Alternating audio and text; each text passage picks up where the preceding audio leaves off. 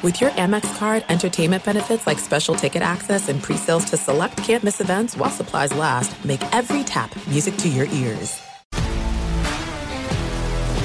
If you love sports and true crime, then there's a new podcast from executive producer Dan Patrick and hosted by me, Jay Harris, that you won't want to miss.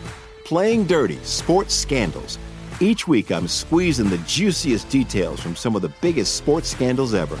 I'm talking Marcus Dixon, Olympic gymnastics, Kane Velasquez, salacious Super Bowl-level scandals. Join me on the dark side of sports by listening to Playing Dirty Sports Scandals on the iHeartRadio app, Apple Podcasts, or wherever you get your podcasts. What's up, everybody? This is Stephen A. Smith, host of the Stephen A. Smith Show podcast. Tune in every Monday, Wednesday, and Friday at the very least as I bring you all new episodes that feature the biggest headlines in the world of sports, pop culture, business, and I answer your phone calls and respond to your tweets. You'll hear my unfiltered opinions and straight-shooter interviews with top celebrities and game changers, all that and more. So listen to the Stephen A. Smith Show podcast on the iHeartRadio app, Apple Podcasts, or wherever you get your podcast. I'm Hannah Storm, and my new podcast, N B A D N A with Hannah Storm, chronicles my six decades in professional basketball, from growing up in the sport to becoming one of sports T V's first female broadcasters. Join me as I dig deep into the game's history, unearth some wild stories, and talk to my friends from the world of basketball, from Doctor J to Charles Barkley. It's been a wild ride, and now I get to take you with me. Listen to N B A D N A with Hannah Storm on the iHeartRadio app, Apple Podcasts, or wherever you get your podcasts.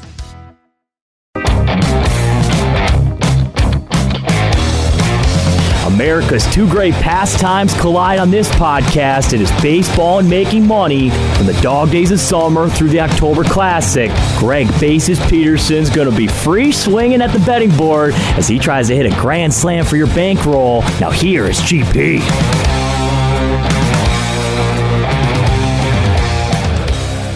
A fantastic Friday to one and all. Welcome into the Zunia Tequila studios for M L B Overtime Betting. Greg Peterson coming at you once again, and I'm going to be coming at you with a great guest in the second segment, Eli Hershkovich of Radio dot com. He's a producer over there. He pretty much heads up all their gambling content. He is going to be joining me to break down Friday's slate and just talk a little bit about how he uses fielding, independent, and those kind of metrics in his betting, so that's going to be a lot of fun. In the final segment, I give you a side and total on every game on Friday's Las Vegas betting board, and a little something I like to call Touch 'em All. Did not receive any Twitter questions into the Twitter mailbag. As always, if there's something that you'd like me to address on the podcast, tweet it in at Unit R Scoredy one. Please do not D M them, because it will fall into a wasteland in which it will never be found. So, without further ado, let's take a look back at yesterday's results, try to find some trends, and try to become better handicappers from it. What trends should you pay attention to? Well, Greg is going to tell you what he has on the black. The Miami Marlins continue to win games. I believe they're now twenty-seven to twenty-seven in their last fifty-four games. Considering this team is an underdog in just about every one of their contests, that's actually pretty darn good, as the Miami Marlins were able to get a quality start out of Caleb Smith. He winds up going five innings, giving up two runs. You had Deron Guerrero give up a run out of the bullpen, but the bullpen itself goes four innings, giving up one run. The bullpen play of the Marlins has been much improved, and a guy that I can continue to not back is Dinelson Lamet.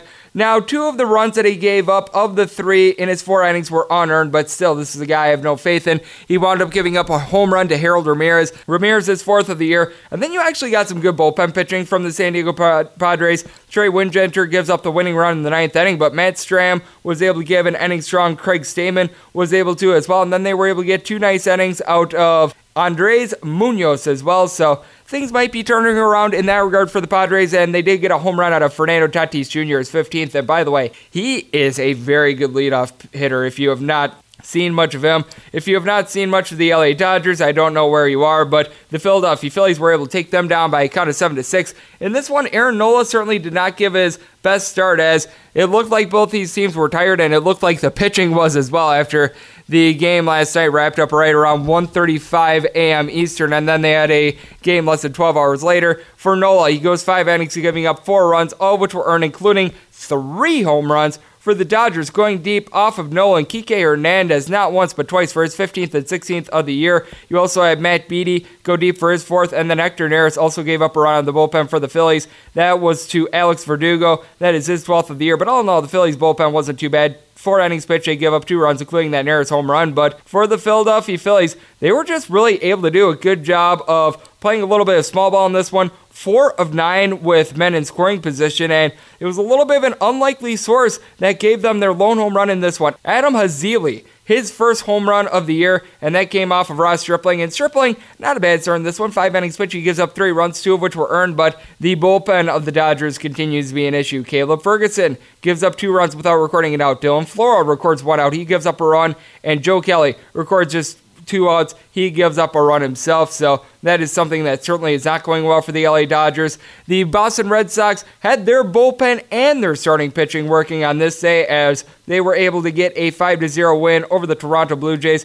For Chris Sale, he was absolutely spectacular. The least profitable pitcher in baseball was not that on this day as he goes six innings, doesn't give up a single run, and just two hits for that matter, and he strikes out twelve. Marcus Walden winds up finishing off the job from there, and for the Boston Red Sox, they got a pair of home runs. Rafael Devers, his nineteenth of the campaign, and Mookie Betts, his fourteenth. As for the Toronto Blue Jays, Thomas Pannone gave a not-so-good start. He looked good as a starter last year. This year hasn't gone so well for him. Four and a third innings. He gives up four runs, all of which were earned. Got to give the bullpen credit, though. Three and two-thirds innings. Derek Law gave up a solo home run in that, but all in all, the Toronto Blue Jays bullpen is looking pretty good, but their offense, ever since the All-Star break, well, it has been pretty darn anemic. They have scored four runs or fewer in their seven games since the break. Going into the break, they had scored five runs or more in twelve out of their last fifteen games.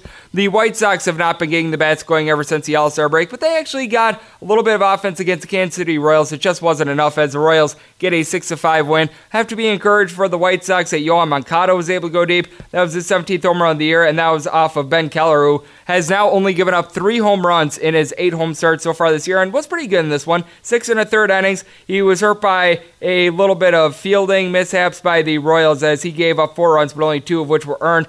And then you did have Ian Kennedy give up a run out of the bullpen as well for the Kansas City Royals, but you also had Chesler Cuthbert hit a home run, his sixth of the campaign, and then Jorge Soler is twenty-sixth as Ross Detweiler just got completely imploded upon for the Chicago White Sox. White Sox bullpen has been pretty good. Everyone outside of Lucas Giolito for their starters, awful. And Detweiler winds up recording a grand total of seven outs, giving up five runs, all of which were earned, including those two home runs.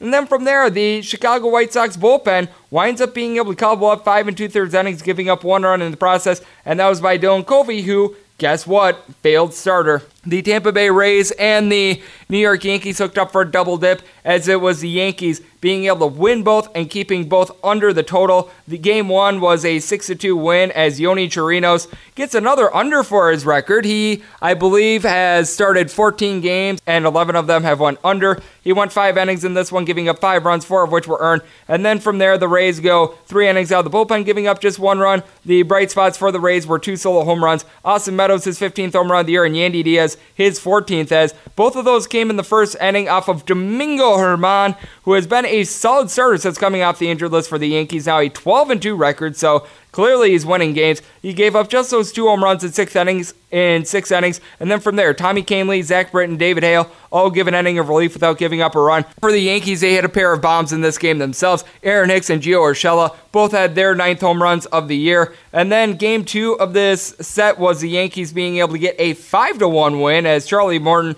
one of his lesser starts of the year, five and two-thirds innings. He gives up five runs, all of which were earned. I believe out of his last twenty-five starts, he's lost three decisions, but all have come within his last eight starts, so perhaps some regression there. And then the Rays were able to get Adam Kittredge and Oliver Drake to give seven outs without giving up a run, and for the Rays, just nothing doing with men on base. oh for nine with runners in scoring position, ten men left on base, and you got to give a tip of that to the Yankees wholesale staff. Chad Green, whenever he is the opener for the Yankees, the Yankees are eight and oh, so that is a hot start right there. Nestor Cortes Junior and Luis Sessa both go three and a third innings after Chad Green gave his open, and then Adam Ottavino was able to close the door. And for the Yankees, Luke Voit was able to go yard in this one off of Charlie Morton, his eighteenth of the year. So it seems as though the Yankees overs are drying up, but certainly not the wins. And a team that is not drying up with regards to overs or wins is the Cleveland Indians. They take down the Detroit Tigers by a count of six to three. For the Detroit Tigers, you did get a couple encouraging signs, and those will be home runs from Nico Goodrum and Harold Castro. For Castro, his second of the year, and Nico Goodrum, his eighth, as those both came off of Trevor Bauer. Trevor Bauer has been a little bit all over the place, but in this one, more of an average start. Six and two-thirds innings, he gives up three runs, all of which were earned. And then the Cleveland Indians, who have the best bullpen E R A in the, out there in the big leagues, able to clean up the last two and a third innings, not giving up a single run in the process. And for the Indians, they had a couple guys go yard themselves. Jose Ramirez seems to be finally getting things righted. His ninth home run of the year, and Jordan Luplow is tenth, as the struggles of Matthew Boyd continue. In every one of his starts since the beginning of June, he's given up at least three runs. He went in this one six innings, giving up five runs, all of which were earned, including those two home runs. From there, the bullpen was able to clean up the last two innings and not give up a single earned run in the process. So Trevor Rosenthal, newly acquired with his seven twenty-eight E R A, gave up an unearned run. But getting back to Boyd, this is a guy you've got to be fading until further notice. He just keeps on giving up the runs. Keep taking the over, and keep taking the other side, because he clearly is not himself. A team that was not themselves on Thursday were the Cincinnati Reds. They lose to the Saint Louis Cardinals by a count of seven to four. For the Cardinals, they get back-to-back days where they get six-plus runs in seemingly an eternity, and they were able to get a pair of home runs in this one. Paul DeYoung was able to go yard for his fourteenth home run of the year, and then at the leadoff spot, Tommy Edman had his fourth of the campaign as the Cardinals got a decent start out of Dakota Hudson. Nothing great, nothing awful. Five innings pitch. He gives up three runs, all of which were earned, including a home run to Eugenio Suarez, his twenty-fourth of the campaign. But the Saint Louis Cardinals seem to be really hanging their hat on bullpen pitching. John Gant gave up a run while recording just one out, but all in all for the bullpen, four innings pitch, they give up one run. That has been going well for them. And for the Cincinnati Reds, Tanner Roark actually gave a good start in this one. It was actually the bullpen that let them down. Five innings pitch, gives up two runs, including one of those home runs, but getting just two outs and recording five runs in the process. Robert Stevenson, this is a Cincinnati Reds bullpen that has been pretty reliable all year long, which is why they're the top under team out there in baseball. He just really gave it up, and it led to the Saint Louis Cardinals being able to get a little bit of a plus money win. Julio Teheran was scratched just before his start against the Atlanta Braves, and taking his place was one Kyle Wright, and it didn't go well for him as the Nationals just completely bombed the Atlanta Braves by a count of thirteen to four. You got to note this. Steven Strasburg, off of the reliever Tuki Toussaint in the third inning, gets a home run, his first of the year. He had five R B I in this one. He entered for the year having just one, and obviously a pitcher with five R B I is pretty special, especially considering Strasburg wound up giving up just three runs himself in five and a third innings, so he created two more runs than he gave up, and the Washington Nationals bullpen, though it looked bad against the Baltimore Orioles a few days ago, didn't look bad in this one. They go three and two-thirds innings, give up just one run in the process, certainly can live with that, but for the Atlanta Braves, you can't live with Kyle Wright being able to record only eight outs and giving up seven runs in the process. Tuki Toussaint gave up that home run to Steven Strasburg. He goes two in the third innings, giving up three runs. And then A J Minter gave up three runs in an inning. Tip of that to Charlie Culverson, position player. Winds up pitching the ninth inning for the Atlanta Braves. Did not give up a single run. And this for a Braves bullpen that entered into the week one of the top six in regards to E R A in the big leagues. Lone bright spot for the Braves, Nick Markakis gets his ninth home run of the year. Lots of bright spots for the Minnesota Twins as they were able to pull away from the Oakland A's late with a six to three win. For the Minnesota Twins, the difference maker in this one was Eddie Rosario being able to go deep off of Yusmeiro Petit in the seventh inning, his twenty-first home run of the year, and then from there, the Minnesota Twins in the eighth inning got some insurance. C J Cron, his eighteenth home run of the year, and Mitch Garver, his sixteenth. As for the Oakland A's, Mike Fiers, once again, a pretty good start. He was let down a little bit by some of the calls of the home plate umpire, but he goes six and a third innings, gives up three runs, all of which were earned. Yusmeiro Petit takes a loss, though. He wound up giving up that run to Rosario in the seventh, and then Lou Trevino had some issues himself, giving up back-to-back solo home runs. He gets two outs, gives up two runs in the process. And for the Oakland A's, Jurickson Profar seems to be getting online with his bat. In the sixth inning, he got a home run out of Kyle Gibson, his fourteenth of the year. And for Gibson, a pretty good start. Seven innings pitch, he gives up three runs, all of which were earned. And then Taylor Rogers was able to go two innings to be able to get a six-out save. So the Minnesota Twins were able to get back on track after they've been looking a little bit shaky after the All-Star break, a team that has been up and down since the All-Star break. The Houston Astros, they get their second straight win over the L A Angels by a count of six to two. And for the Houston Astros, one of the men that was injured and on the injured list for so long was George Springer. He looks to be back and fully healthy. He gets a home run off of Matt Harvey, his twenty-second of the year, and Alex Bregman also took Harvey deep, his twenty-fifth. Matt Harvey was actually able to give six innings in this one, but he just got exploded upon, giving up five runs in the first three innings. He goes six innings totals, giving up six runs. And then from there, you were able to get three innings of relief out of Jake Jewell, who didn't give up a single run, so that was able to save the bullpen of the Angels. And for the Houston Astros, Wade Miley was able to make a big climb, and he was having a party out there in Los Angeles. Five and a third innings, gives up two runs, just one of which were earned on three hits. And then the bullpen of the Houston Astros able to combine for three and two-thirds innings, not giving up a single run in the process. The Milwaukee Brewers were able to get another win, their third straight against the Arizona Diamondbacks, to climb back right in the thick of the wild card picture. five to one the final in this one, as the Milwaukee Brewers were able to get a home run out of Ryan Braun late to be able to provide some insurance.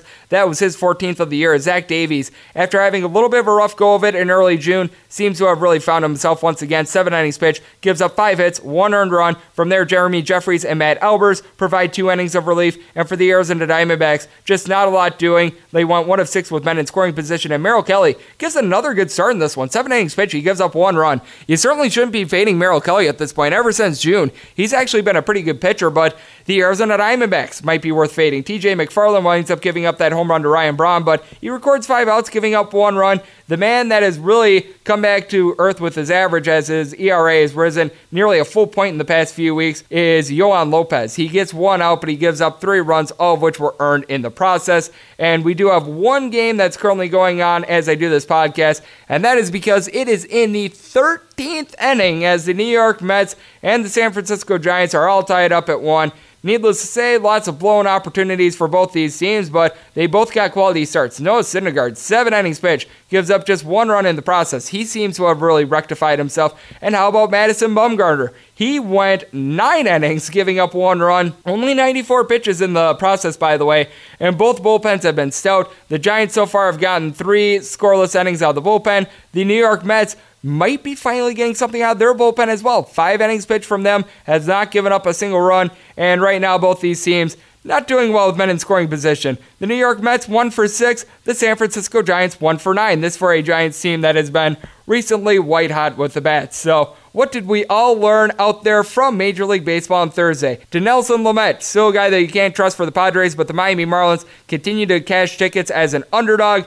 Aaron Nola certainly does not do well when he gets short rest, but the L A Dodgers bullpen was able to bail him out. The Blue Jays seem to really be coming back to earth with regards to their offense. The Kansas City Royals continue to get wins at home whenever Brad Keller is starting out there in the lovely city of Kansas City. The New York Yankees just continue to own the Tampa Bay Rays. That's all that needs to be said there. The Cleveland Indians are getting their bats going, and you've got to be fading Matthew Boyd whenever he starts for the Detroit Tigers. The Saint Louis Cardinals might finally be getting online with their bats, and perhaps there's a little bit of regression coming for the Cincinnati Reds bullpen. The Washington Nationals are finding out who their next best hitter is in Steven Strasburg, and they're also continuing their hot streak. I believe that they have now won twenty-eight out of their last forty games. The Oakland A's are still white hot, but the Minnesota Twins still not chopped liver themselves. Zach Davies is giving the Milwaukee Brewers some great starts, and the Arizona Diamondbacks continue to struggle with their bullpen, and the L A Angels still have a untrustworthy starter in Matt Harvey, but the Houston Astros look to be healthy and really ripping the ball on offense. So that was Thursday. Now let's turn the page forward to Friday. Let's talk about the games on today's slate, and let's get a little bit more of a look at some advanced analytics that Eli Hershkovich of radio dot com uses to handicap his sides and totals, and that'll be coming up next right here on M L B Overtime Betting.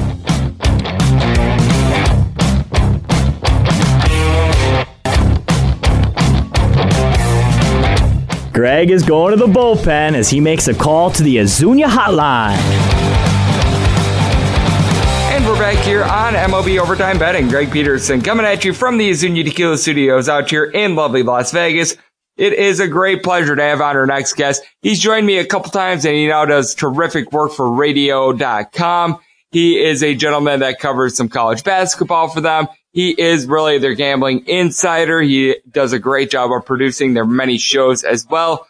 It is Eli Hershkovich, now up there in the wonderful state of Pennsylvania, and you can follow him on Twitter at Eli Hershkovich. That is all one word, Eli Hershkovich. And Eli, how are you doing today?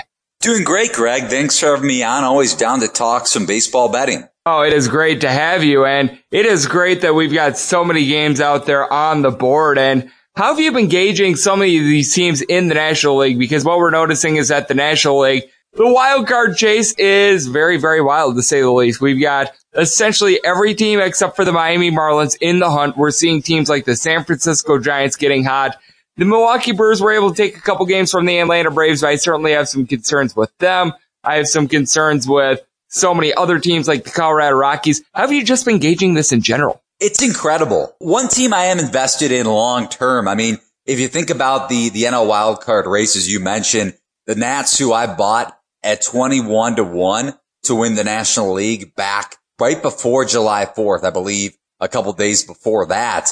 The Nats have climbed all the way up to a game and a half in the first spot for the N L wildcard race. A game and a half up on Milwaukee and Philadelphia. The Cardinals are a half game back, along with the D-backs and the Giants two and a half back. Those three teams of that second wildcard spot. So you think about motivational spots, and when I mean that, I'm talking about situational betting in baseball. When I'm trying to find spots for totals, which I primarily like to bet on, you're trying to find situational spots and motivational spots for pitchers to target, and obviously there's going to be more motivation behind pitching in a playoff race. I completely agree with you, and I do think that a lot of these totals have become so interesting as well, because as we know, things are going up and up and up with these totals. The juice ball theory, I feel like, is very real. And some of these ballparks have been affected more than others. And the one that obviously has been affected the most is Coors Field, because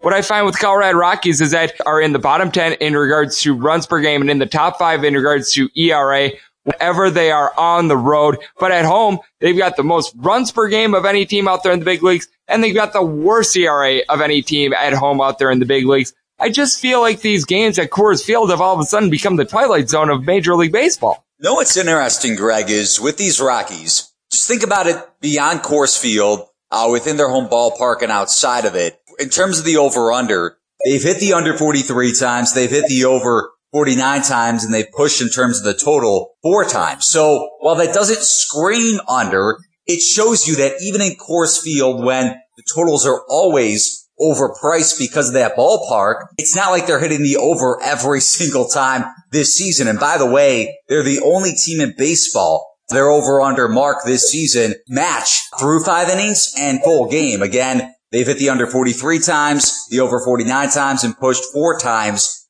each through five innings and through the full game. So it's an interesting trend to look at when you look at a Rockies team that has a struggling rotation, but when you find the right matchup, you can be profitable on the under because of that ballpark always being overpriced in terms of the total. We do have Eli Hershkovich joining me right here on the podcast, and the game that they have going down on Friday against the New York Yankees is interesting because you've got Kyle Freeland going against Jay Happ.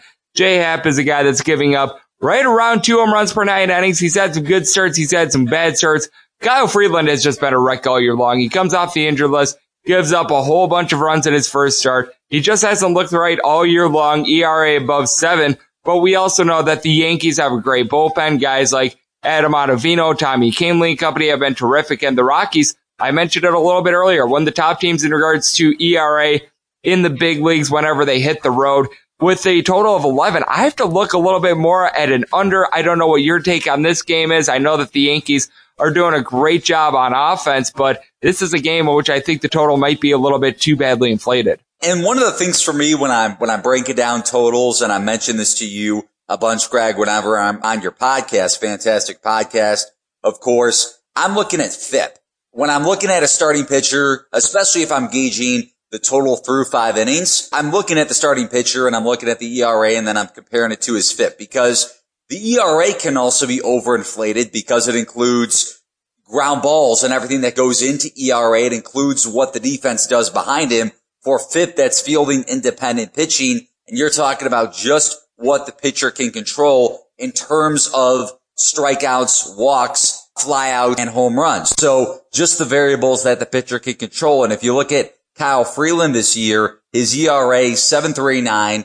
Obviously, that's one of the worst in baseball among starting pitchers. But then you look at his F I P, and it's six point one four, which isn't the best. It's not like that's a ton of positive regression when you're seeing if you might be able to get a little value in a start, especially with a short porch at Yankee Stadium. But it still shows you that with the total possibly being a little bit more overinflated because of how they're priced at Coors Field, it still might be an opportunity to look towards the under. I am an under guy, and I would consider the under as well. If you think about J. Happ, a four point nine three E R A, and the fifth isn't that much higher at five point one seven. So it's not like there's going to be a ton of negative regression, and Happ obviously knows the ballpark. I would lean towards the under in that scenario. I certainly would as well, and a game that I think is going to be very interesting with regards to their total as well, one that takes place right there in your state. The Pittsburgh Pirates are going to be facing off against the Philadelphia Phillies. From what I'm seeing right now, the Phillies are right around minus one oh two to even, depending on where you look, and I'm seeing a total of ten on this game. It is going to be Jake Arrieta versus Jordan Lyles. Jordan Lyles is a guy that I've been taking a look at his stats the second half of years, and as a starter in the second half of years, he has an E R A above six. He's been awful. Jake Arrieta, meanwhile, he certainly has been giving up quite a few runs himself so far this year. I don't know what you make out of this one, but I like what I've seen out of the Phillies recently, and I just cannot have any faith in Jordan Lyles, a guy who was oh and fifteen, I believe, and his career starts in the month of July. Interesting points, Greg. I'll go contrarian on you, though. I like the Phillies, Pirates. This is the one game on the slate that I'm truly digging for Friday's card. I like the Phillies, Pirates through five innings under five and a half. I get Jake Arrieta has the four point five four E R A. He looked really good on Sunday, though. I was actually at the Phillies Nats game. Only pitched five innings, gave up the one earned run, but he could have gone deeper in the game if the Phillies didn't have a tremendous scoring opportunity in the bottom of the fifth inning, and Kapler decided to pitch hit Miller for Arrieta. Now, he probably would have been limited for five innings regardless because Kapler called him eighty-five percent going into that start. But the fifth is right around the E R A. There's not a ton of negative regression right there. He's got something to prove in the second half after an awful first half, and he really has underperformed that contract that he signed in Philadelphia. We're actually seeing a similar trend. Arrieta and Darvish both signed around the same time in Chicago and Philadelphia, respectively, and look how good Darvish has been for the Cubs in this second half. I hit on the under through five innings uh, in Cubs-Reds on Wednesday, and Darvish had a no-hitter through three. So you're seeing positive regression for Darvish, although the F I P is higher than the E R A with him. And I like this similar trend here for Arrieta because of that motivational factor going into the second half, and he started off hot against a good Washington offense on Sunday. And then I know Lyles has struggled in second halves, is like you mentioned, but the F I P is a heck of a lot lower than the E R A. Lyles coming into the start with a five point one six E R A and a four point four four F I P. So again, it's what the pitcher can control. It's the variables that Lyles can control. The Pirates are possibly dangling him with the trade deadline coming up here in less than two weeks. So it's a motivational spot from his perspective to get the heck out of Pittsburgh, get on the move to a contender if he's able to pitch well. And the, the metrics are aligned with that too. So I'm looking at spots and I'm looking at metrics. And I think the under five and a half through five innings has a good chance of coming through in this one. We do have Eli Hershkovich joining me right here on the podcast. Does tremendous work for radio dot com and covers a whole lot of baseball. And you're a guy that you've been looking at a lot of these games all year long, and we're seeing a bunch of big underdogs on Friday. The Miami Marlins I'm currently seeing as a plus two forty underdog against Hyun-Jin Ryu and the L A Dodgers. Rightfully so. Hyun-Jin Ryu has been terrific this year, but I do like what I've seen out of Zach Gallen. I don't know what you've made out of the Miami Marlins, but this is a team that over the course of their last fifty-three games, twenty-six and twenty-seven, one of the more profitable road teams out there in the big leagues. Now, do they win this game fifty percent of the time against Hyun-Jin Ryu?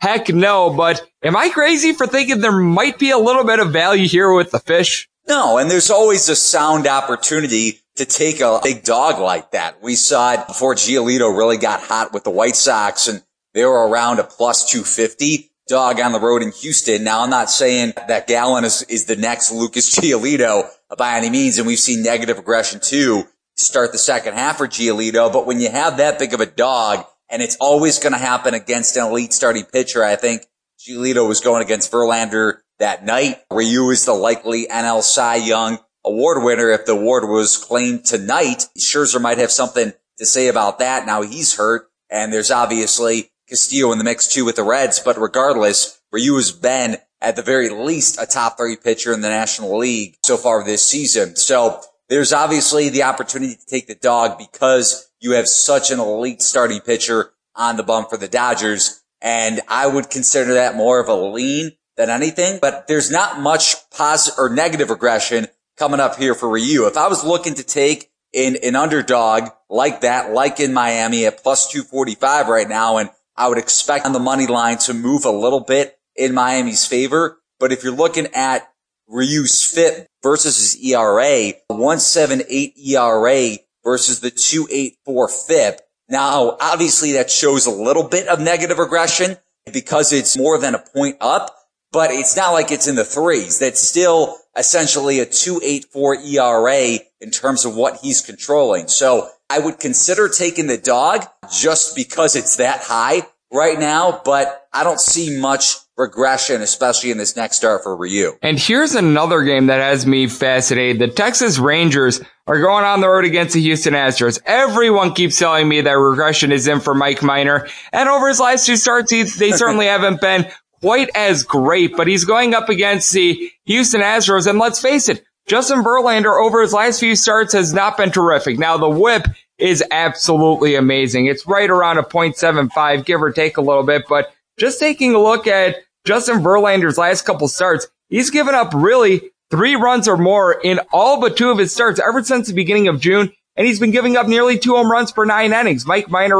meanwhile, he's been keeping the ball in the ballpark, certainly has been having his walks, but at this price, what I'm seeing, Texas Rangers between plus one ninety and plus two dollars might be a good shot to jump aboard Mike Minor and see if he can give you one more before their regression does set in. I can't back it, Greg. I know, I get it. I was one of those people. I think at the last time I came on your podcast, I said regression is coming. It's not Mike just Minor. You. Don't worry. It's, it's everyone in the world that I bring on this podcast keeps telling me, nope, Mike Minor's not going to be able to do this. Exactly. The two seventy-three E R A, the three eighty-two F I P.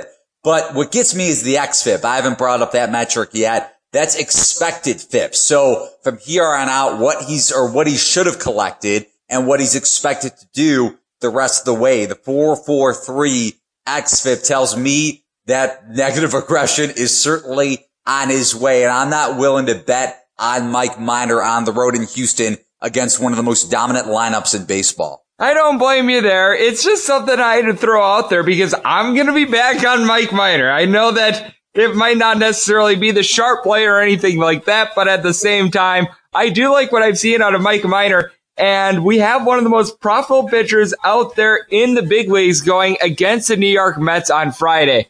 If you've bet one hundred dollars on Taylor Beatty in every one of his starts, you're up almost as much money as with any other pitcher out there in the big leagues. Tyler Beatty, second most probable pitcher in the big leagues. You're up eight hundred twenty-two dollars if you put one hundred dollars on all nine of his starts. He's going to be going up against Jacob deGrom, ironically enough, one of the bottom ten least profitable pitchers out there in the big leagues.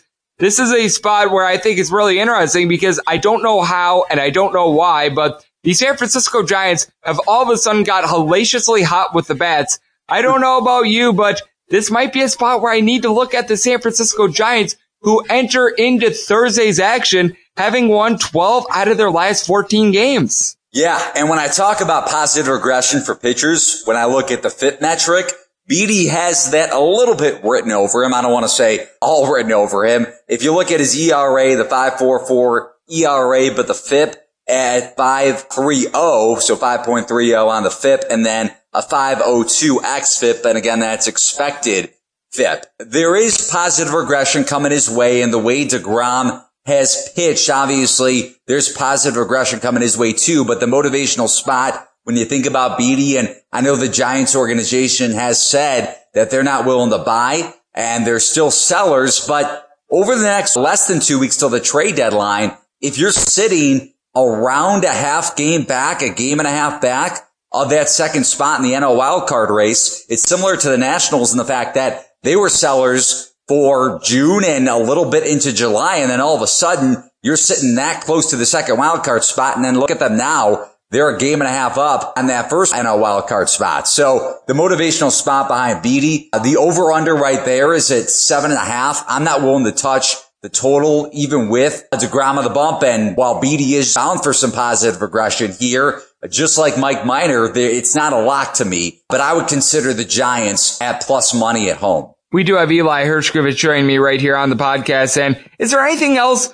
Maybe not of pick-wise, but just anything else in general that intrigues you on Friday, because I'm right now taking a look at Saint Louis versus Cincinnati, seeing a total of ten and a half with the best under team in the big leagues with the Cincinnati Reds. And I'm also seeing that Tyler Mahle, over his last twenty-three starts, the Reds are four and nineteen in them. Obviously, those are some bad signs right there. You've got the Washington Nationals and Atlanta Braves. It's Julio Teheran was supposed to start on Thursday. That is now going to be on Friday against Patrick Corbin. That game is off the board, but I'm very intrigued to see where that opens up at. And then you've obviously got the Detroit Tigers and a total of ten for a Detroit Tigers team that, let's face it, they're about as offensive as Ned Flanders at this point.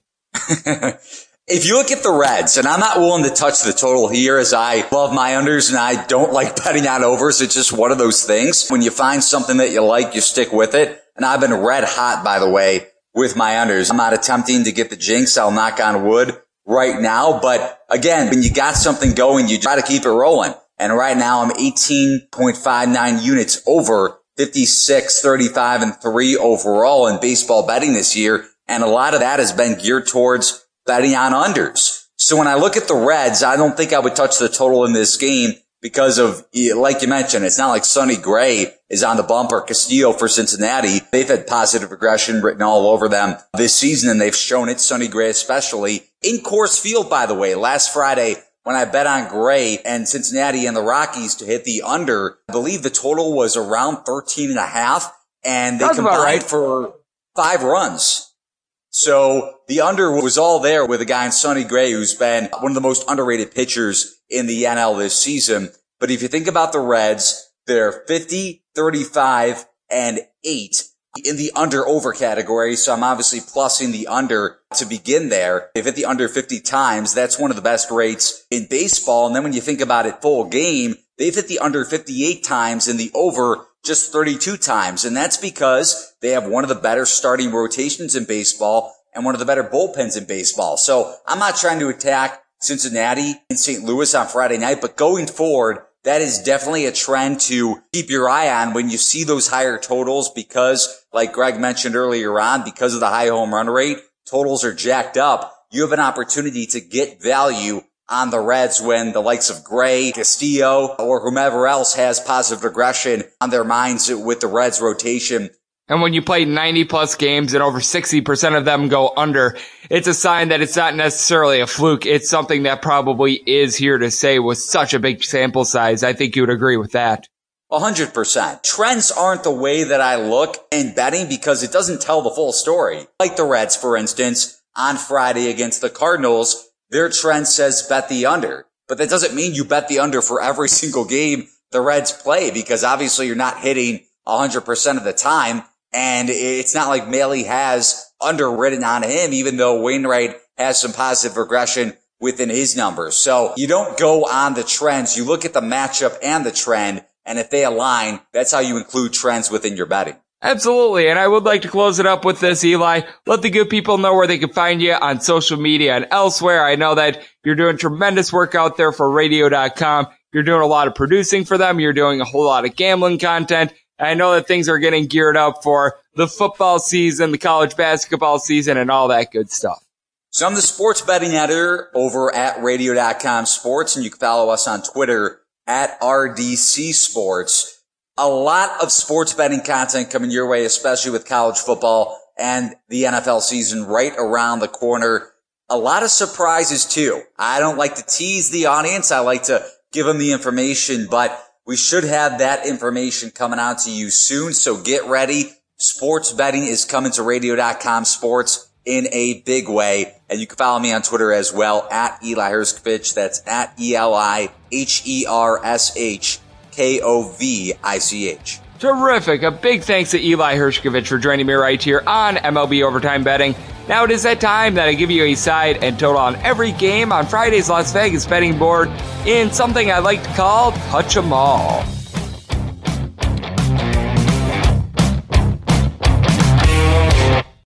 Hey, I'm Steve Heitner, the guy who uttered the famous phrase, "That's gold." And that's the inspiration of my new podcast, That's Gold with Steve Heitner. We talk sports, sports betting, movies, comedy, food, drink, Vegas, music, movies, and more. Five days a week. Did I say movies twice? Look, guys love it, whether they're hip or worried about breaking a hip. Find us on Apple and Google Podcasts, as well as Spotify and Stitcher. That's Gold with me, Steve Heitner. Welcome back to M L B Overtime. Greg is throwing a gem, so yeah, he better not blow it. And a big thanks to Eli Hershkovich for joining me in the last segment as we're back here in the Zunia Tequila studios for M L B Overtime Betting. Now it is that time that I give you a side and total on every game on today's Las Vegas betting board in a little something I like to call Touch 'em All. If a game is listed on the betting board, Greg has a side and a total on it, so it is time to touch 'em all. Note that any changes that are made to these plays going to be listed on my Twitter feed at Unit underscore D one. Some of these plays, they are all locked in, good to go, bet on everything like that. Some of these games, we are in wait and see mode, waiting on some line moves, lineup changes. Typically, it's line moves, but sometimes there are other factors involved with it. And I will be keeping you guys abreast of what is all locked in and what is all pending as we go along. As we start in Las Vegas rotation order with nine fifty-one, nine fifty-two on the betting rotation. It is the San Diego Padres. And they head to Chicago to face off against the Cubs. John Lester goes for the Cubs. Eric Lauer for the Padres. Currently seeing the Cubs as between a minus one fifty and minus one fifty-two favorite. If you like the Padres, anywhere between plus one forty and plus one forty-two. This total is off the board since it is a game that's going to be played at Coors, since it is a game that is going to be played at Wrigley Field. And this is a spot where I certainly do have to take a look at the Chicago Cubs. They're winning right around sixty-six percent of their games at home. Now I will say, Eric Lauer has been doing a very good job of delivering some quality starts for the San Diego Padres. You take a look back, ever since May tenth, he's had one start in which he's given up more than three earned runs, and two starts in which he's given up three earned runs or more. So he certainly has been doing his job there. But with the San Diego Padres, you've got so many guys that are untrustworthy out there in the bullpen, like your Robert Stocks, your Phil Maton's, guys like that. And John Lester has been a much better home pitcher than road pitcher. He is lending himself to a little bit of hard contact, has given up seventeen home runs in one hundred one innings so far this year. But I like the form that he's shown in July. He's made two starts, won at least six innings, and each given up three runs or fewer. Ever since June eighth, he has given up more than three earned runs in just one of his starts as well, and most of those have been home starts, so he certainly has been good at Wrigley Field, and the Chicago Cubs team in general certainly has been supplying the boom. Javi Baez, twenty-two home runs for him so far this year, two eighty-five average. You throw in there Chris Bryant, he's hitting a two ninety-nine. He has went deep twenty-two times himself, and then you've got Wilson Contreras and Victor Caratini. Both are very capable catchers. Both these guys have a batting average above a two seventy-five. And in the case of Wilson Contreras, he has nearly twenty home runs himself. Anthony Rizzo has certainly been doing a tremendous job with his bat, two eighty-five batting average. He has went deep nineteen times so far this year. I will say that Kyle Schwarber certainly has not been doing a great job in regards to batting average, but he's got twenty plus home runs himself to go with his two thirty-one average, and then you got a bunch of guys hitting between a two forty-five and a two fifty-five. David Bodie, Albert Almora Junior, and Edison Russell all fall in that realm, and then you got Jason Hayward hitting a two seventy-five himself, so he's been doing a solid job there. And with the Cubs, you got to feel like Craig Kimbrell is really going to be a difference maker for this team down the stretch. I like the way that he's pitching out there in the bullpen, and the guys in general, your Kyle Ryans and company, they haven't necessarily been great, but I like what I've seen out of them recently. And with the San Diego Padres,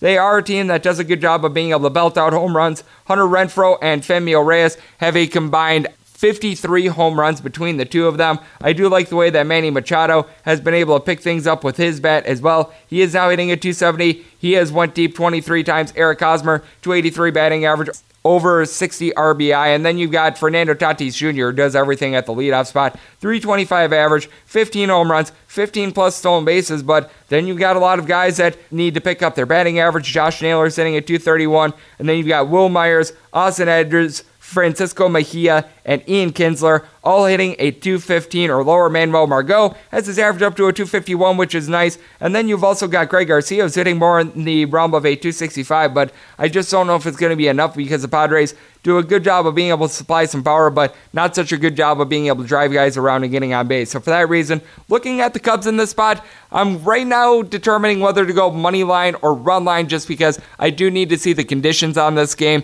If we're seeing the wind blowing in, I'll probably be looking at an under. If the wind's blowing out, I think there might be a better chance of getting some home runs off of both these guys. So in win C mode on the total, but certainly looking at the Cubs in some form or capacity. nine fifty-three, nine fifty-four on the betting rotation. The Pittsburgh Pirates play host to the Philadelphia Phillies. Jake Arrieta goes for the Phillies. Jordan Lyles for the Pittsburgh Pirates. Total in this game is ten. The under has juice of minus one fifteen. The over is minus one oh five. If you're looking at the Buccos, going to be laying minus one oh seven. Philadelphia Phillies, minus one oh three. And this is a spot where I certainly do have to take a look at the Philadelphia Phillies. I know that myself and Eli Hershkovich do disagree on this one, but I do not like what I'm seeing out of Jordan Lyles whatsoever.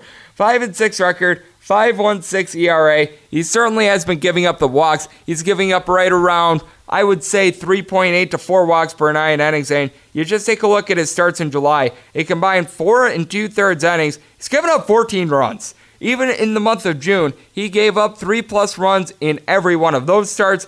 The last time Jordan Lyles gave up fewer than three earned runs in a start, May seventeenth. That is not good right there. And the Pittsburgh Pirates, they just don't have enough bullpen arms to be able to cover if he doesn't go six-plus innings, which I don't think he's going to in this spot. Jake Arrieta has been a little bit shaky, but he certainly has been doing a little bit better in regards to being able to eat innings for this team. He has an eight and seven record, four point five four E R A in his last nine and a third innings, which has been the two starts that he's had in the month of July. He's given up a combined six earned runs there. He certainly had a decent stretch in the month of June, but then regression really hit in as his last two starts in June. He went six innings, but he gave up a combined nine runs in those two starts as well. So I do think that runs are going to be a plenty, and we saw the Philadelphia Phillies really start to ignite on offense in that series against the L A Dodgers. You have to like the way that Bryce Harper is really starting to hit the ball. He's got his batting average up to a two fifty-eight. He has been pounding out a double-digit amount of home runs and sixty-nine R B I. Scott Kingery has his average at a two eighty-eight. And then Gene Segura, J T Realmuto, Cesar Hernandez are all guys that are in between a two sixty-nine and a two seventy-nine. Rhys Hoskins is hitting at two sixty-one, twenty home runs. It's been a little bit, been in a little bit of a funk with regards to home runs, but all in all, he certainly is being able to supply some power, and it's done a great job of drawing walks. On base percentage right around at four hundred. Mikel Franco hitting right around a two thirty-five, and then Hazelli at the outfield spot is hitting at two twenty. You've got him. Roman Quinn is hitting below the Mendoza line, which is two hundred and well below it in that regard. Nick Williams is hitting below a two hundred as well, but I do like the way that Phillies have been coming into their own. And with the Pittsburgh Pirates, you have a lot of guys that are doing a good job of getting on base. And the Pittsburgh Pirates have seen over seventy percent of their home games hit the over so far this year. That's absolutely insane. It's because you've got Kevin Newman, Brian Reynolds, Jose Ozuna, Melky Cabrera, all hitting above a three hundred. In the case of Newman and Brian Reynolds, above a three thirty. Jacob Stallings is hitting at three twenty-two. Josh Bell, twenty-seven home runs, over eighty R B I. He has a two ninety-three batting average. Jung Ho Kang is still hitting below the Mendoza line, but since the All-Star break, he's been playing a little bit better. Starling Marte, two seventy-five average for him, sixteen home runs. You've just got a lot of guys that do a tremendous job of getting on base for the Pittsburgh Pirates, and you got a pair of bullpens that are not very good. So for that reason, looking at the Phillies and the over in this spot, currently in win C mode, seeing a little bit of steam coming in on the Pirates in this spot, and I'm seeing a little bit of money coming in on the under as well. So I think I can probably get a little bit of better prices on both of these. nine fifty-five, nine fifty-six on the betting rotation. The Cincinnati Reds play host to the Saint Louis Cardinals. Adam Wainwright goes for the Cardinals. Tyler Mahle for the Cincinnati Reds. Your total on this game is ten point five. The under is juice of minus one twenty. The over is even. If you're looking at the Cincinnati Reds, going to be laying a small number at minus one oh eight. Meanwhile, the Saint Louis Cardinals are at minus one oh two. And this is a position where I do have to take a look at the Saint Louis Cardinals. Pointed it out a little bit earlier, Tyler Mahle, four and nineteen the Reds are in his last twenty-three starts.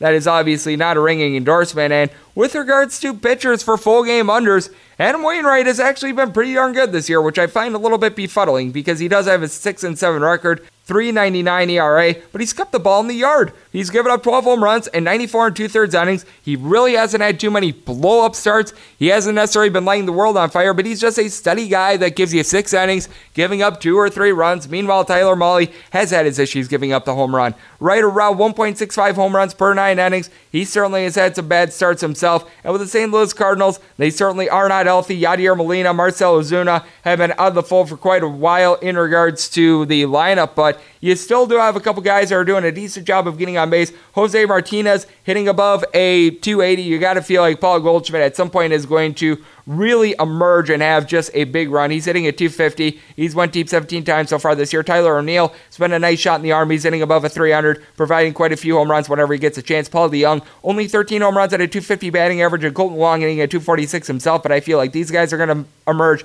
Matt Wieters is hitting at two twenty-five, but Dexter Fowler has his average hovering right around a two fifty, and so does Tyler Edman. Then you take a look at the Cincinnati Reds. They certainly have a lot of guys that are hitting between a two forty-five and a two sixty. It's absolutely amazing how many guys they have fallen in this neighborhood. Jesse Winker, Joey Votto, Eugenio Suarez, Yasiel Puig, and their backup catchers in Kirk Casale and Juan Garrettl, all in that neighborhood. And then in the case of Eugenio Suarez and Yasiel Puig, both have twenty-plus home runs. Cooter Gannett does not look like himself coming off the injured list. Buck fifty-six batting average, on-base percentage below two hundred, but Phil Bervin hitting three sixty-five thanks to that series against the Colorado Rockies, but I think that'll regress. Jose Iglesias hitting a two eighty-two himself. And what I do like about both these teams as well, top ten bullpens in regards to E R A out there in the big leagues. You have to try to avoid Dylan Hernandez if you're the Cincinnati Reds. And for the Saint Louis Cardinals, Andrew Miller's been a little bit shaky, but all in all, I do like these bullpens. I just think that Adam Wainwright is going to be able to deliver a better start than Tyler Mahle. So for that reason, going to be riding with the Saint Louis Cardinals and the total under. Would certainly like to lay a little bit less juice on the under, and currently trying to see if I can get a little bit of a plus price on the Saint Louis Cardinals rather than laying a very, very small number, but we're going to be taking both of those. nine fifty-seven, nine fifty-eight on the betting rotation. It is the Washington Nationals hitting the road to face off against the Atlanta Braves. Julio Teheran goes for the Atlanta Braves. Patrick Corbin for the Washington Nationals. Since Julio Teheran was supposed to start on Thursday and had his start pushed back a day, this game is currently off the board, but this is a very interesting spot. When we saw the game go off the board yesterday, it was he versus Steven Strasburg. You were seeing Julio Teheran as about a plus one twenty underdog. And with Teheran, he's five and six with a three seventy-one E R A, but a lot of that is due to his bad start in April. When you take a look at everything he's done ever since the month of May began, he's had two starts in which he's given up more than two earned runs, and all but four of his starts, he's given up zero or one runs. He's done a very good job there, giving up right around one point one home runs per nine innings. Now, giving up over four walks per nine innings, obviously not a ringing endorsement, but the Atlanta Braves also back him up with one of the best bullpens out there in the big leagues, Washington Nationals.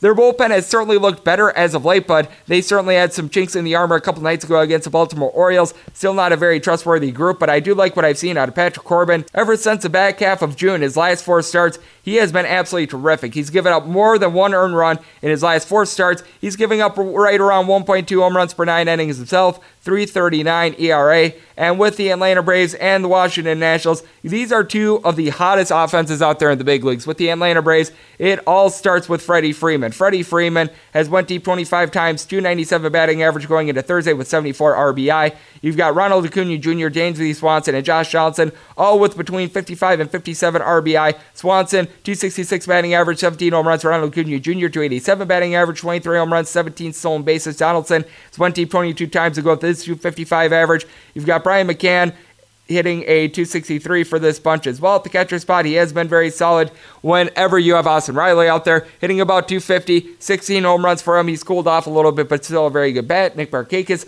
is hitting a two eighty-five. And then you take a look at the Washington Nationals. Anthony Rendon and Juan Soto both have an on-base percentage nearing four hundred. These two men have a combined thirty-seven home runs, and between them, one twenty-five R B I, and both are hitting above a three hundred. Trey Turner and Adam Eaton both hitting a two eighty or better at the top of the lineup. Ryan Zimmerman has looked a little bit better ever since coming off the injured list. Now you do have Brian Dozier. Jan Gomes, Michael A. Taylor, all guys are in a two thirty-five or lower for this bunch. And Matt Adams right in that neighborhood as well. But Kurt Suzuki at the catcher spot is hitting right around to two sixty-five. But I just think that this is a spot in which the Atlanta Braves are going to get another good start out of Julio Teheran, and I do think that this will be a little bit of a lower scoring one. Currently, we have no lineup on the board, so I always, always check back in the morning on my Twitter feed at G N R Scoredy one for set plays there, but early leans are to the Atlanta Braves and the under. nine fifty-nine, nine sixty on the betting rotation. The Milwaukee Brewers hit the road to face off against the Arizona Diamondbacks. Taylor Clark goes for the D-backs.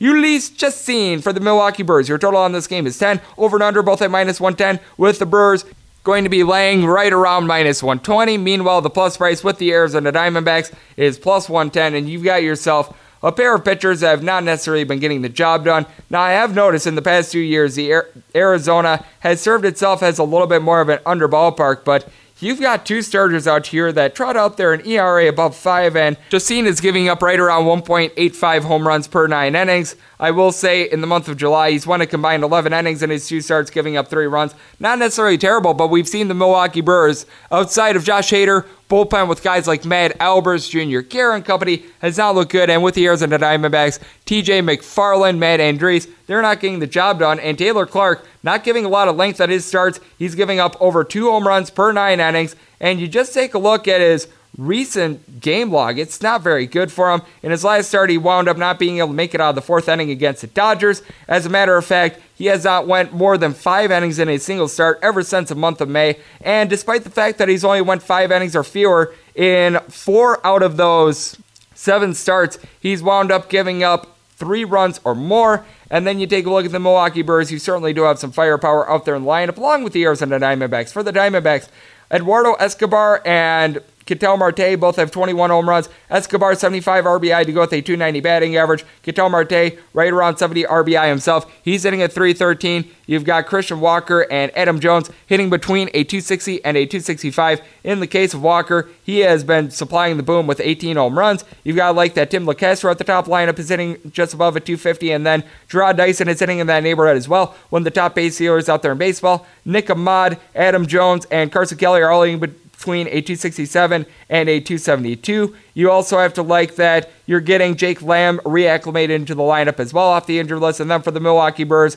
that man Christian Yelich is a bad, bad man. twenty-three stolen bases, thirty-four home runs, seventy-three R B I, three thirty-one batting average. And then you also pair him up with Yasmani Grandal and Lorenzo Cain, who are both hitting right around a two fifty in the case of Grandal. nineteen home runs, Mike Moustakas, two sixty-seven batting average, twenty-five home runs for him. Eric Thames and Ryan Braun, both hitting between a two sixty-five and a two seventy-one with thirteen home runs apiece. Orlando Arcia has seen a dip in his batting average right around a two thirty, which is right where Jesus Aguiar is hitting. But then Keston Hiura right now supplying a home run every, I would say, fourteen at-bats to go with his three twenty-three batting average. But I just have a little bit more faith in the Arizona Diamondbacks in the spot. Chacin really has been giving good starts against the Chicago Cubs and absolutely nobody else.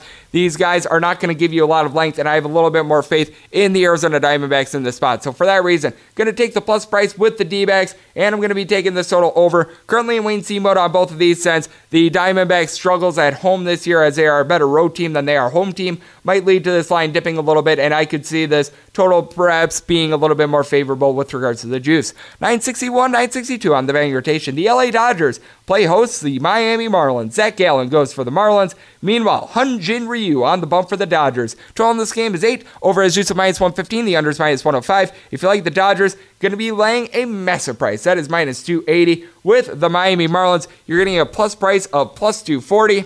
And I mentioned it in the last segment with Eli Hershkovich. Hyun-Jin Ryu has been absolutely amazing this year. one seventy-eight E R A. If you take out that start that he had at Coors, he's really given up no more than two earned runs in every one of his starts since May. He's been just terrific, giving up less than a home run per nine innings, less than a walk per nine innings, but Zach Gallen himself has been pretty decent. He's made three starts for the team, seventeen innings between them. He's given up two home runs. The ten walks are a little bit high, but a four twenty-four E R A certainly has been getting the job done, and we noticed it with the Miami Marlins. They have been getting some very good bullpen pitching out of guys like Austin Bryce. Adam Conley has been a little bit of a woe, but you even have other guys that have stepped up, like even a Sergio Romo for that regard. And with the L A Dodgers, Their bullpen got a little bit taxed in that series against the Philadelphia Phillies, especially with that long rain delay. And one of the most profitable teams out there in the big leagues with regards to hitting the road is the Miami Marlins. The Miami Marlins have an eighteen and twenty-six road record, but considering you're typically getting them at these massive plus prices,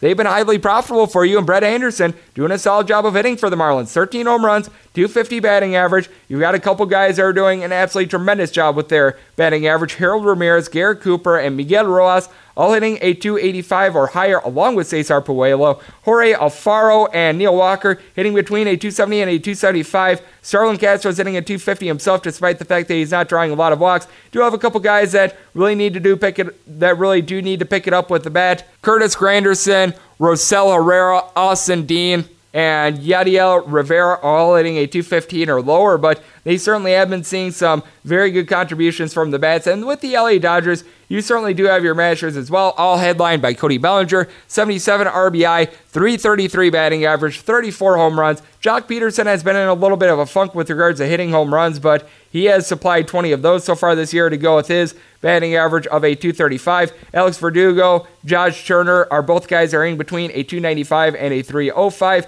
Now, Austin Barnes has been struggling his hitting right around the Mendoza line, but Kike Hernandez had two home runs yesterday. He's upped his average to a two thirty-five.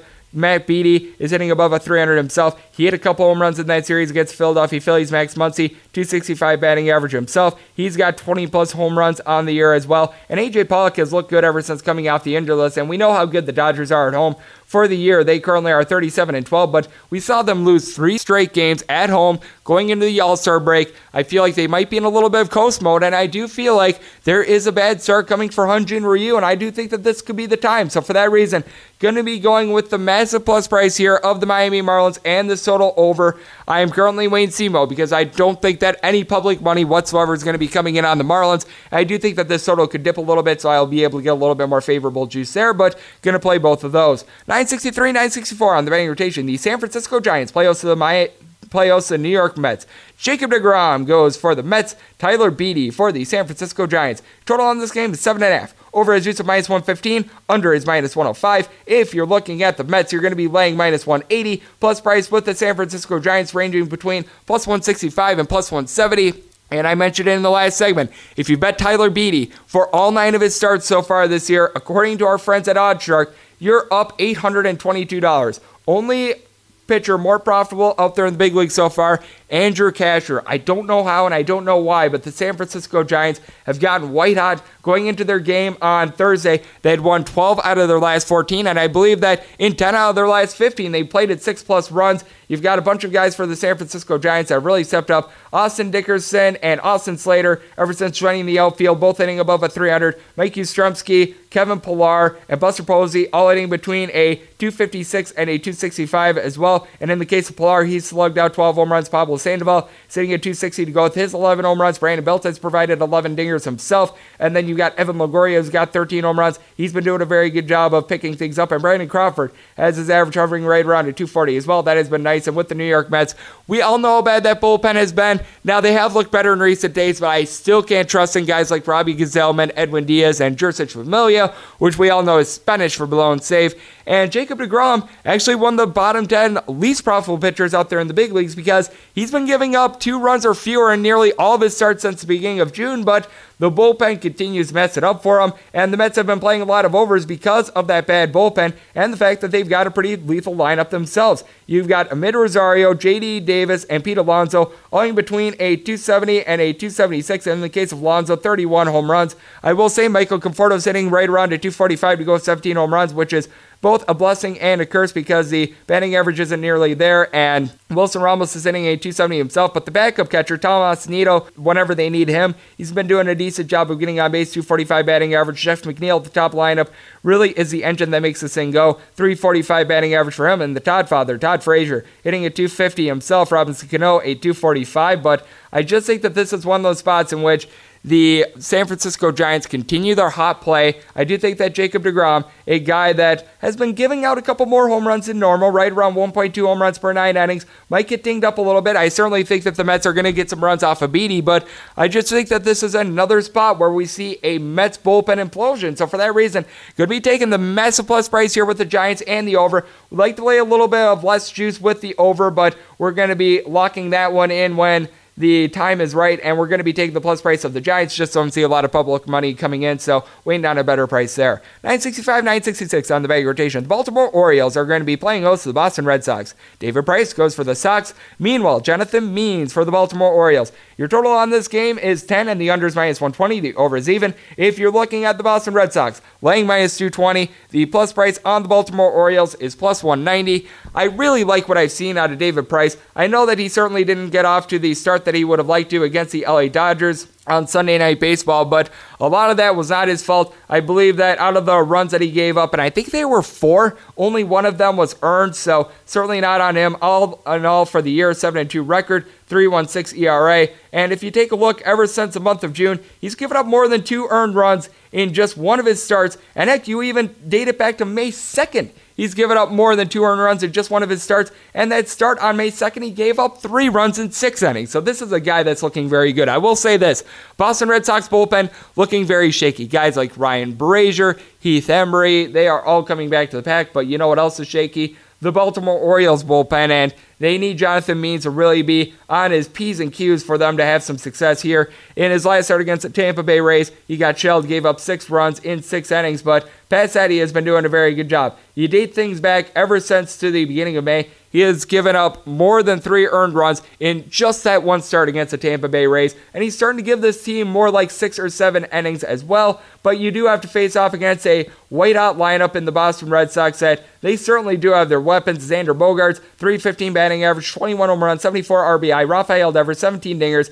He is really doing a great job of being able to get on base. three eighty on base percentage, three twenty-five batting average. J D Martinez has slugged out nineteen home runs. His batting average is just below a three hundred. Mookie Betts has his batting average back up to a two eighty-five. Christian Vasquez hitting above a two ninety. I will say that Marco Hernandez has been a nice find as well. He's hitting a three thirty-three. Brock Holt hitting above a three hundred as well. Michael Chavis hitting more in the realm of a two sixty to go with his double-digit amount of home runs. Andrew Benintendi has been up and down this year, but he's hitting a two seventy as well. Sandy Leon has been laying the team down, and Jackie Bradley Junior hitting a two thirty himself, but all in all, I like what I'm seeing from this team. And then with the Baltimore Orioles, Hanser Alberto has actually been doing a very good job of batting against lefties. Nearly a four hundred batting average against them, three oh six batting average against all guys for the year. Doesn't walk a lot, but certainly gets on base. Renato Nunez, two forty-five batting average, twenty-one home runs, fifty-one R B I for him. You certainly do have a couple guys that need to pick it up with their batting average. Keon Broxton, Stevie Wilkerson, Chris Davis, Richie Martin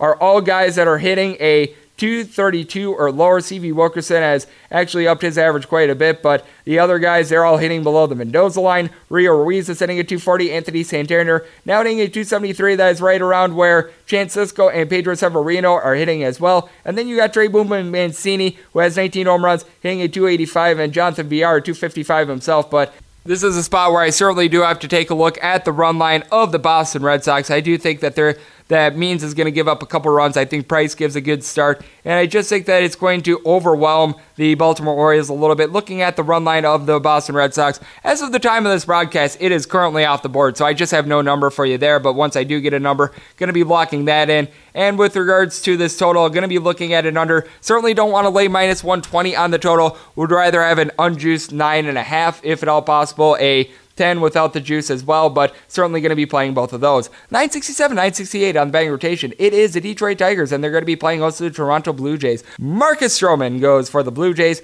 Meanwhile, Jordan Zimmerman on the bump for the Detroit Tigers. Total in this game is ten. The under is juice at minus one twenty. The over is even. If you're looking at the Blue Jays, going to be laying at minus one forty-five on that. Meanwhile, the plus price with the Detroit Tigers is plus one thirty-five, and I just cannot pull the trigger on the Detroit Tigers at this point. They just are not doing a very good job with their bats, for one, and two, you take a look at Ryan Zimmerman. He has just been knocked around like a piñata recently. Now, the team did win his last start against the Kansas City Royals, but wasn't really a result of him because he gave up something like five runs in four innings. It was absolutely atrocious. oh and six record, seven oh one E R A, fifty-two and two-thirds innings. He's given up seven home runs, and he's given up sixty-nine hits, which means that his whip is a one fifty-nine. Meanwhile, Marcus Stroman, a little bit of a tough luck loser. He's given up less than a home run per nine innings. He's giving up just under three walks per nine innings, one ten and two-thirds innings, three twenty-five E R A. And with the Toronto Blue Jays, you do have to like the fact that they are hitting some home runs. You just got a whole bunch of guys on this lineup that have between fourteen and seventeen home runs.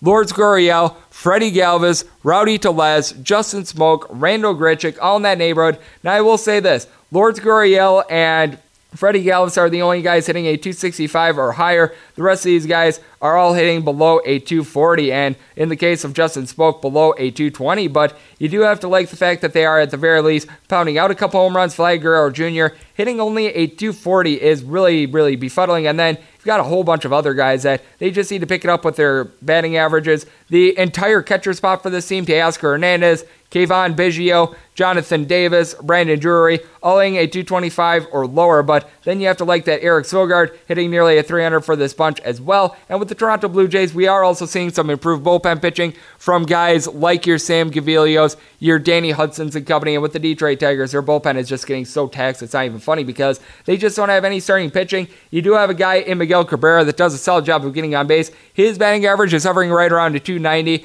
and right now they're just not getting a lot of power in general, which is holding them back. Brandon Dixon, right now their best home run hitter. He has hit twelve home runs this season. He is batting right around a two forty. You got Nico Goodrum, who's upped his average to right around a two forty-five, hit a home run yesterday against the Cleveland Indians, which is good. And you got a Harold Castro hitting above a three ten, Nick Castellanos a two eighty-two, but then you've got a lot of guys letting the team down with the bat. Jordy Mercer, Grayson Griner, Gordon Beckham, Bobby Wilson, Roddy Rodriguez, and Amir Candelario are all guys that are hitting a two twenty-five or lower. Victor Reyes at the top lineup, now hitting a two fifty, which is decent, but Christian Stewart not slugging out a whole lot of home runs. And with the Toronto Blue Jays, they certainly have been up and down with the bat. Going into the All-Star break, they had scored five or more runs in twelve out of their last fifteen games. Ever since the All-Star break, I think that they've had two such performances, but I do think that Jordan Zimmerman and a bullpen that has been badly taxed could be the key to being able to get back to scoring a whole bunch of runs. So for that reason, going to be looking at the Toronto Blue Jays on the run line. Currently, this run line is off the board, so I have absolutely no number. We'll be locking that in when that is available. And with regards to this total, I do have to play this one under as well. When you take a look at Marcus Stroman, I think that he's going to be able to have an easy job holding down the Detroit Tigers, even though I do think the Blue Jays can score five-plus runs in this game. I would like to lay a little bit less juice on the under, so I'm wait-and-see mode there. nine sixty-nine, nine seventy on the betting rotation. We've got a game that is completely off the board between the Chicago White Sox and the Tampa Bay Rays. Ronaldo Lopez goes for the Chicago White Sox. For the Tampa Bay Rays, because they had a doubleheader yesterday against the New York Yankees, it is good old to be determined. I hear that he's a mystery, but delivers good heat. And for that reason, this game is currently off the board. I have noticed that the Tampa Bay Rays have won forty-eight out of their fifty-six games by two-plus runs entering into the second game of their doubleheader with the Yankees. So certainly going to be looking at a Rays run line almost essentially as long as they trot out there a human being to the mound, because Ronaldo Lopez, he's giving up over two home runs per nine innings. He has also been issuing right around three point seven walks per nine innings, four and eight record, five ninety-seven E R A. Now, in his recent couple starts, he's been doing a better job of being able to limit some of the hard contact. He had a good start against Boston Red Sox a few weeks ago, but with the Tampa Bay Rays, they just a team that's going to kill you with a million different cuts because they've got so many guys that do a good job of just being able to get on base in general. All these guys have between thirteen and sixteen home runs, and all have a batting average right in the realm of a two seventy-five to a two eighty-five.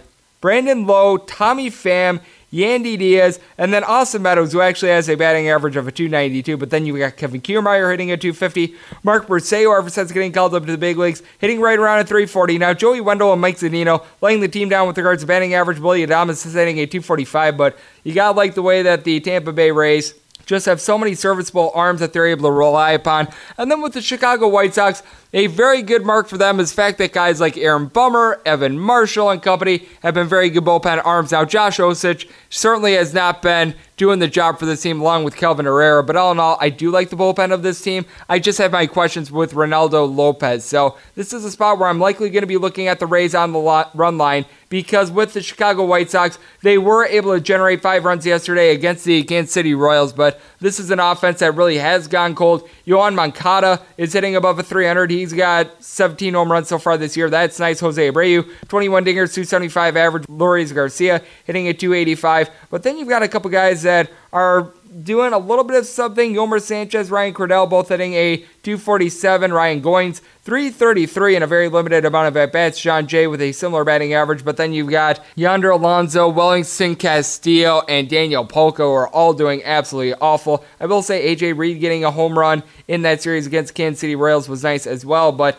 I do have a lot more faith here in the Rays than I do the White Sox. If I'm seeing a total of nine, I'm probably going to be taking it under. Eight is probably going to be more of my overlook, but But this is a spot where I'm certainly going to be looking at the Rays in some form of capacity, and the total will depend on the number that is released. So check back in the morning on my Twitter feed at Unit R Score eighty-one for that. We move on to nine seventy-one, nine seventy-two on the betting rotation. The Cleveland Indians play host the Kansas City Royals. Mike Montgomery makes his debut for the Kansas City Royals. Meanwhile, Shane Bieber fever goes for the Indians.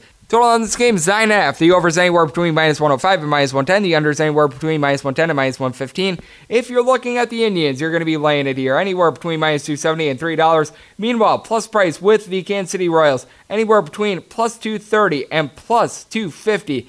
And this is a spot where I certainly do have to look at the Indians. I took a look at Mike Montgomery's career numbers. He has not made a single start all year long, and he was actually just recently acquired from the Chicago Cubs. And when he was a starter, he had a career E R A above four. This is a gentleman that certainly wasn't doing a great job even out there in the bullpen itself. Just lends himself to a little bit too much hard contact. He has a walks issue. Meanwhile, Shane Bieber has looked very good. He was the All-Star Game M V P. In his start after that, he delivered a gem. This is a man that has been giving up a lot of hard contact, right around one point four five home runs per nine innings, so he does need to improve upon that, but an eight and three record, three forty-nine E R A. You just take a look at what he's done recently. He's given up more than two earned runs in just one of his starts since the beginning of June. So high marks there with the Cleveland Indians. This is a team that is certainly getting its you-know-what together with regards to the bats. You've got Francisco Lindor at the top of the lineup, supplying some power. He's hitting at two ninety, along with one Carlos Santana, and Carlos Santana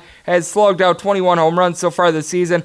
Orlando Mercado is hitting at two eighty-five. Now, I will say, you've got a couple guys that are struggling with the bat. Jake Bowers, Jason Kipnis, and Jose Ramirez all in between a two thirty and a two forty. But it feels like every one of these guys is starting to round into form. Roberto Perez is hitting at two fifty. sixteen home runs for him. Taylor Naquin hitting just below a two ninety himself. Jordan Luplow hitting right in the realm of a two sixty as well. And then when you take a look at the Kansas City Royals, you've got some haves and have-nots. They've really been doing a better job of being able to supply some batting ever since the All-Star break, but you still do have a bunch of guys that need to pick it up with their bats. Cam Gallagher, Billy Hamilton, Ryan O'Hearn, Chris Owings. These are all guys that are hitting a two twenty-five or lower. Nicky Lopez is hitting a two forty himself. You've got Ortega at the shortstop spotting in right around two forty-five. I will say, though, Jorge Soler doing a great job with twenty-six home runs, two fifty average for him. Hunter Dozier is hitting at two ninety. Alex Gordon more around a two seventy-five. Justin Cuthbert just below three hundred. And Whit Merrifield above a three hundred. But this is a Kansas City Royals team that has had to tax their bullpen a little bit recently, and it did not look good in recent days. So for that reason, going to be riding with the Cleveland Indians on the run line here. Currently seeing a run line price anywhere between minus one twenty-five and minus one forty. This has quite a range, so I've already locked in that run line price, and I'm going to be going with the total over. Mike Montgomery, with him not giving a start all year long, I just don't think he's going to be long for this game, and I think that it's going to lead to the Kansas City Royals having to use some untrustworthy long relievers. I'm in wait-and-see mode there to see if I can get a little bit more favorable juice. nine seventy-three, nine seventy-four on the betting rotation. The Oakland A's hit the road to face off against the Minnesota Twins. Jake Odorizzi goes for the Twins. Chris Bassett for the Oakland A's. Total on this game ranging between ten point five and eleven. On the ten point five, the over is just anywhere between minus one fifteen and minus one twenty. Under is anywhere between minus one oh five and even. If you're looking at the eleven, the under is minus one twenty, the over is even. With the Minnesota Twins, you're going to be laying anywhere between minus one twenty-five and minus one thirty-eight, so a volatile number here. Plus price with the Oakland A's, anywhere between plus one twenty-five and plus one fifteen.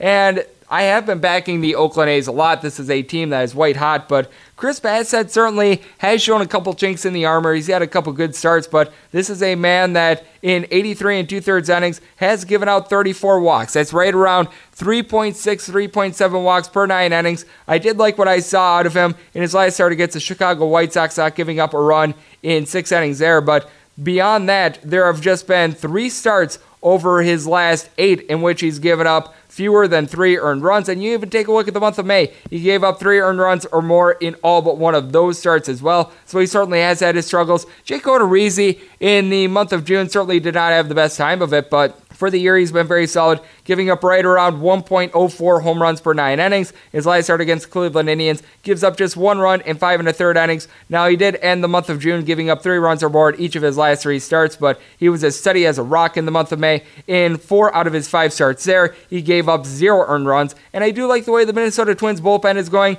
I do also think that the Minnesota Twins are starting to cool down with the bat, but I don't think it's really going to matter in this spot because I think they're going to be able to get just enough offense in a little bit of a pitcher's duel. You got to like that here. Adrianza's back in the fold. He's hitting a two eighty for this bunch. C J Cron hitting a two sixty-five with seventeen home runs. Byron Gonzalez and Nelson Cruz both hitting between a two sixty and a two seventy. And in the case of Cruz, seventeen home runs. Mitch Carver hitting just below three hundred. Max Kepler has slugged out twenty-three home runs, two sixty average for him. Eddie Rosario has twenty plus home runs himself. He is hitting for right around a two eighty. Luis Arraez has Near, is hitting nearly a four hundred ever since getting called up to the big leagues. On pace percentage going into Thursday of a four forty-two. Absolutely amazing there. You've got so many weapons there. And with the Houston and with the Oakland A's, you do have to like the fact that you've got a bunch of guys right now that are hitting between essentially a two forty-eight and a two fifty-nine. Robbie Grossman, Matt Olson, Mark Canha, Chad Pinder, Jeff Feagley, all in that neighborhood. And in the case of Matt Olson, he's hitting a home run every twelve or so at bats. Mark Canha has certainly been coming around with his bat as well. He cannot hit fifteen home runs.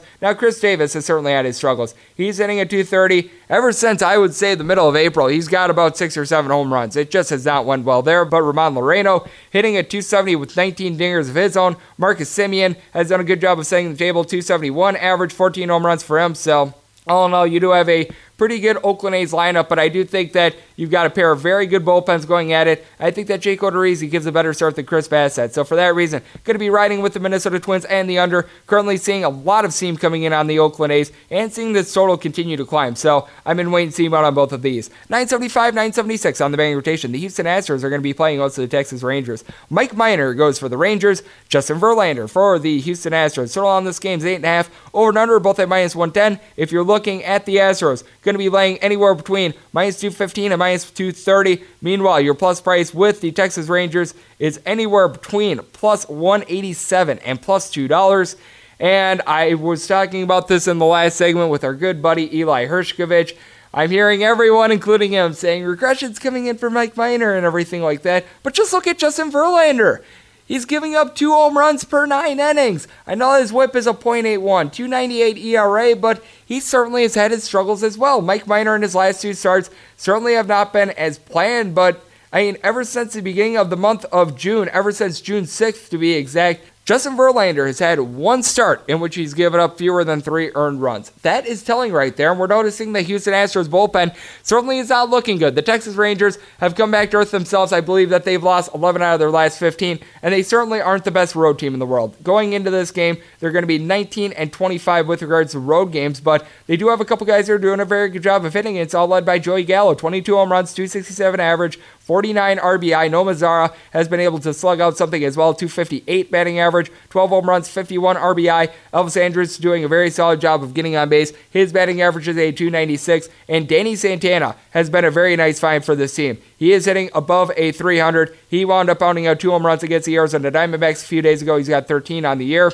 Got a couple guys that really do need to pick up their batting average. Ron Guzman, Jeff Mathis, Tim Fedorowicz, Asdrubal Cabrera, Rougned Odor, All guys that are hitting a two twenty-three or lower, but in the case of Fedor, could certainly pick it up in a hurry. Logan Forsythe is hitting at two sixty. He's back in the fold. And now the team also has back Hunter Pence. He was missing for nearly a month. He's got fifteen home runs, nearly a two ninety batting average. Got to think that that's going to be a shot in the arm. Delionel G. Shields Junior hitting a two sixty also helps. And then with the Houston Astros, they are rounding into form with their bats as well. You got to like that. Alex Bregman is hitting a two sixty-five, twenty-four home runs for him, sixty R B I. And then you also have George Springer and Jose Altuve back. They've really picked things up. You have to also be intrigued by Yordan Alvarez. He's hitting a home run every eleven at-bats, three twenty-three batting average, similar batting average for Michael Brantley as well. Then you got Yuri Gurriel, who's just white-hot. He and Josh Reddick hitting between a two eighty-five and a two ninety. In the case of Gurriel, sixteen home runs this year, but then you got Taylor White, Max Stassi, and Tony Kemp that are all hitting a two thirty-five or lower. But I do think that this is a spot where, once again, Justin Verlander gives up a couple too many home runs. We've noticed that the Texas Rangers have been really struggling against lefties, but they've been able to hit righties. I do think that this is a good spot for them. So, going to be riding with the Texas Rangers, big plus price and the under. Currently, not seeing a lot of movement on the total. Would like to be able to see if this climbs up just a tad because the reputation of the Houston Astros, and I'm currently seeing money coming in on the Astros. Hoping to get as big of a plus price on the Rangers as possible. We move on to nine seventy-seven, nine seventy-eight on the betting rotation. The L A Angels are on the road facing off against the Seattle Mariners. For the Mariners, it's going to be Mike Leake, and for the L A Angels, we've got good old to be determined. I hear that he's a little bit of a mystery, but delivers good heat, and for that reason, this game is currently off the board.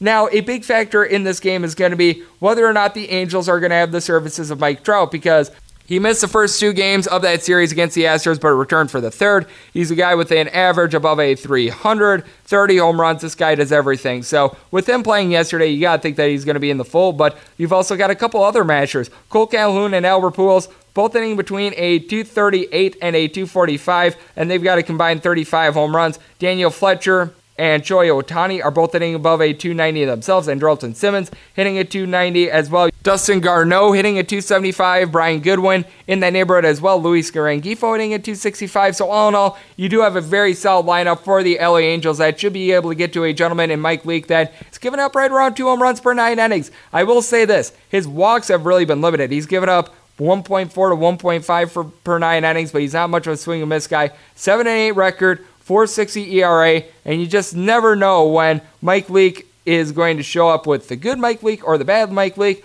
Last time he faced the Angels, he recorded two outs and gave up four runs, and that was the game in which the L A Angels had their combined no-hitter. And with the Seattle Mariners, you do have a couple guys that are doing a solid job of being able to hit for this team. Domingo Santana hitting a two seventy-five, nineteen home runs, over sixty-five R B I. He's doing his job. J P Crawford is seeing a dip in his average, but he's still hitting a two sixty-one. Daniel Vogelback certainly seeing a dip in his average as well, but he's got twenty-one home runs to go with his two forty average. There are a couple guys that are just hellaciously bad with the bat right now. Dill Moore, Kyle Seager, Mac Williamson, all guys that are hitting below the Mendoza line. But Malik Smith, one of the best speedster out there in the big leagues. He's got twenty-six stolen bases to go with his nearly two forty batting average.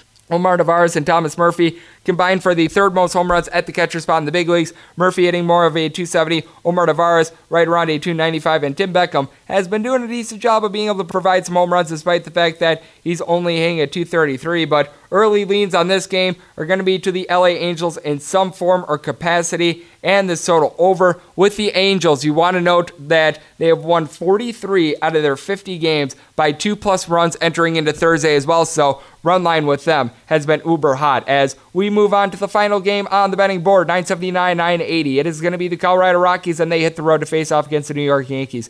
J A Hep-Hep-Array goes for the New York Yankees. Kyle Freeland for the Colorado Rockies. Your total on this game is eleven. The under is just anywhere between minus one ten and minus one fifteen. The over is between minus one ten and minus one oh five. If you're looking at the Rockies, well, you're certainly going to be getting a sky-high price, anywhere between plus one ninety and two dollars. If you'd like to lay it with the Yankees, you're going to be laying anywhere between minus two twenty and minus two thirty.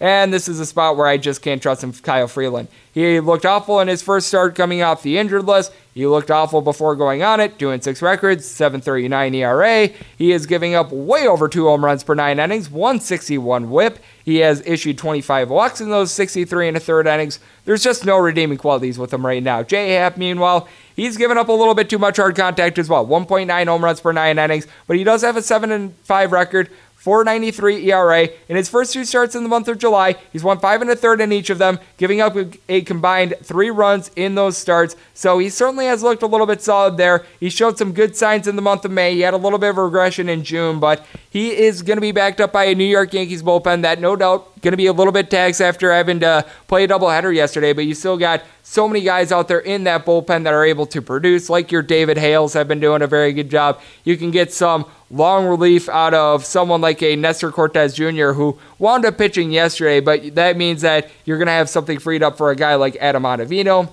And we know this with the Colorado Rockies. They certainly aren't the same offense away from home as they are at home. They're a bottom ten team in regards to runs per game whenever they hit the road. And they do have quite a few players that are doing a good job of being able to belt out home runs. Charlie Blackmon, Trevor Story, and Nolan Arenado all have at least twenty home runs. In the case of Charlie Blackmon, he's hitting a three eighteen. Nolan Arenado, a three oh seven to go with seventy-one R B I. And Trevor Story has been hitting right around a two ninety himself. David Dahl certainly supplying a good batting average. He's hitting above a three hundred. Remiel Tapia has been hitting right around a two sixty-five to a two seventy-five all year long. Ryan McMahon is hitting a two sixty-five. Tony Welchers at two ninety. Now Garrett Hampson has had his struggles. He's hitting just above the Mendoza line. And then you got Chris Iannetta, who is at two fifty whenever he's in the lineup. But with the New York Yankees, this is a team that really is firing on all cylinders. Gary Sanchez only around a two forty-five going into the doubleheader, but twenty-four home runs for him. D J LeMahieu, sixty-five R B I, thirteen home runs, batting average above a three twenty. Gio Urshela still hitting above a three hundred himself. Didi Gregorius, since coming off the injured list, shown a couple signs of rust, but he's still hitting right around a two fifty. Edwin Encarnacion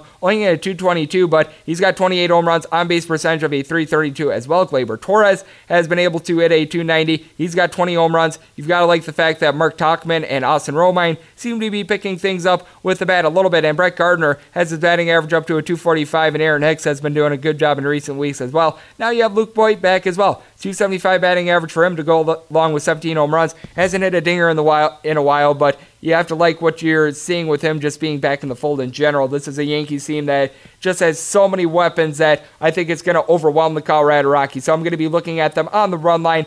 Currently seeing this run line price right around minus one thirty-ish across the board, seeing a minus one twenty-five, so I might be hopping on that one twenty-five when I get off air. And then with regards to this under, I do think that this total could continue to tick up a little bit, so we'd like to be able to get a little bit of better juice there, but that will do it for the Friday edition of M L B Overtime Betting. A big thanks to our man Eli Hershkovich of radio dot com for joining me in the last segment. If you like what you're hearing from this fine podcast, you can subscribe on Apple Podcasts, Google Play, Spotify, and Stitcher. If you ever have a question for me for the podcast, feel free to tweet it in at UnitRScoredy one, and let's make today a successful, profitable, and fun one. I'll talk to you guys once again tomorrow. Thank you so much for tuning in.